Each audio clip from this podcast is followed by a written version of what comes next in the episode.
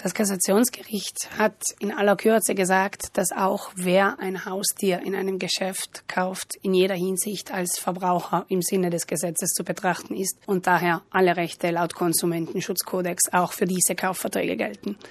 Natürlich klingt das Ganze sehr eigenartig, wenn wir an ein flauschiges Kätzchen oder an einen Welpen denken, von Gewährleistung und Mängelrügen und so weiter zu sprechen. Aber die Kassation hat gesagt, wenn das Tier schon von Geburt an krank ist und man erst danach draufkommt, dann hat man als Käufer, als Käuferin das Recht, für diesen Mangel einen Schadenersatz zu erhalten. Wer einen Kaufvertrag abschließt, hat immer mehrere Möglichkeiten, um die Rechte geltend zu machen, die einem dabei laut Verbraucherkodex zustehen. Die Gewährleistung etwa sieht vor, dass eine Reparatur versucht wird, dass nach mehreren erfolglosen Reparaturversuchen oder wenn keine Reparatur möglich ist, das Produkt zurückgenommen oder zumindest ein Preisnachlass gefordert werden kann. Schlimmstenfalls lässt sich ein Vertrag auch auflösen. Das ist bei Tieren natürlich alles ganz, ganz weit weg von der Realität.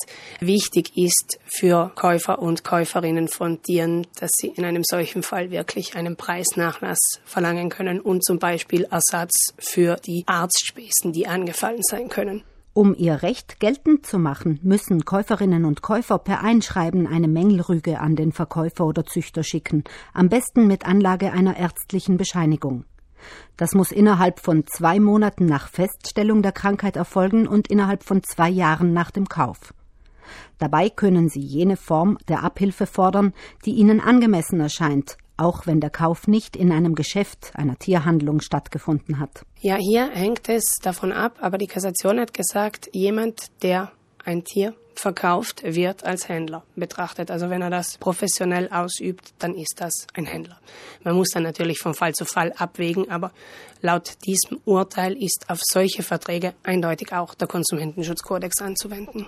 Natürlich gibt es auch immer mehrere Möglichkeiten für Leute, die sich ein Haustier zulegen möchten. Der erste Weg sollte vor Ort ins Tierheim führen, um zu sehen, ob dort nicht etwa schon jemand ist, der sich auf ein neues Zuhause freut und den man ins Herz schließen kann. Bei Hunde- oder Katzenbabys, für die via Internet ein Herrchen oder Frauchen gesucht wird, sind Verbraucherschützer wie Gunde Bauhofer eher skeptisch. Vorsicht immer bei wohlmeinenden Aufrufen über die sozialen Netzwerke, bei denen man nicht genau versteht, wo das Tier ist, wer dieses Tier derzeit vermittelt. Hier könnte man aus einer gut gemeinten Intention heraus wirklich diesen schlimmen Welpenhandel unterstützen. Also wenn Sie Aufrufe sehen, rettet diese Hunde aus hier oder rettet die Katzen von dort, schauen Sie bitte nach, wer ist die Organisation, die diesen Aufruf veröffentlicht. Denn man kann Gutes tun, aber man kann auch exakt das Gegenteil von dem bewirken, was man wirklich tun möchte.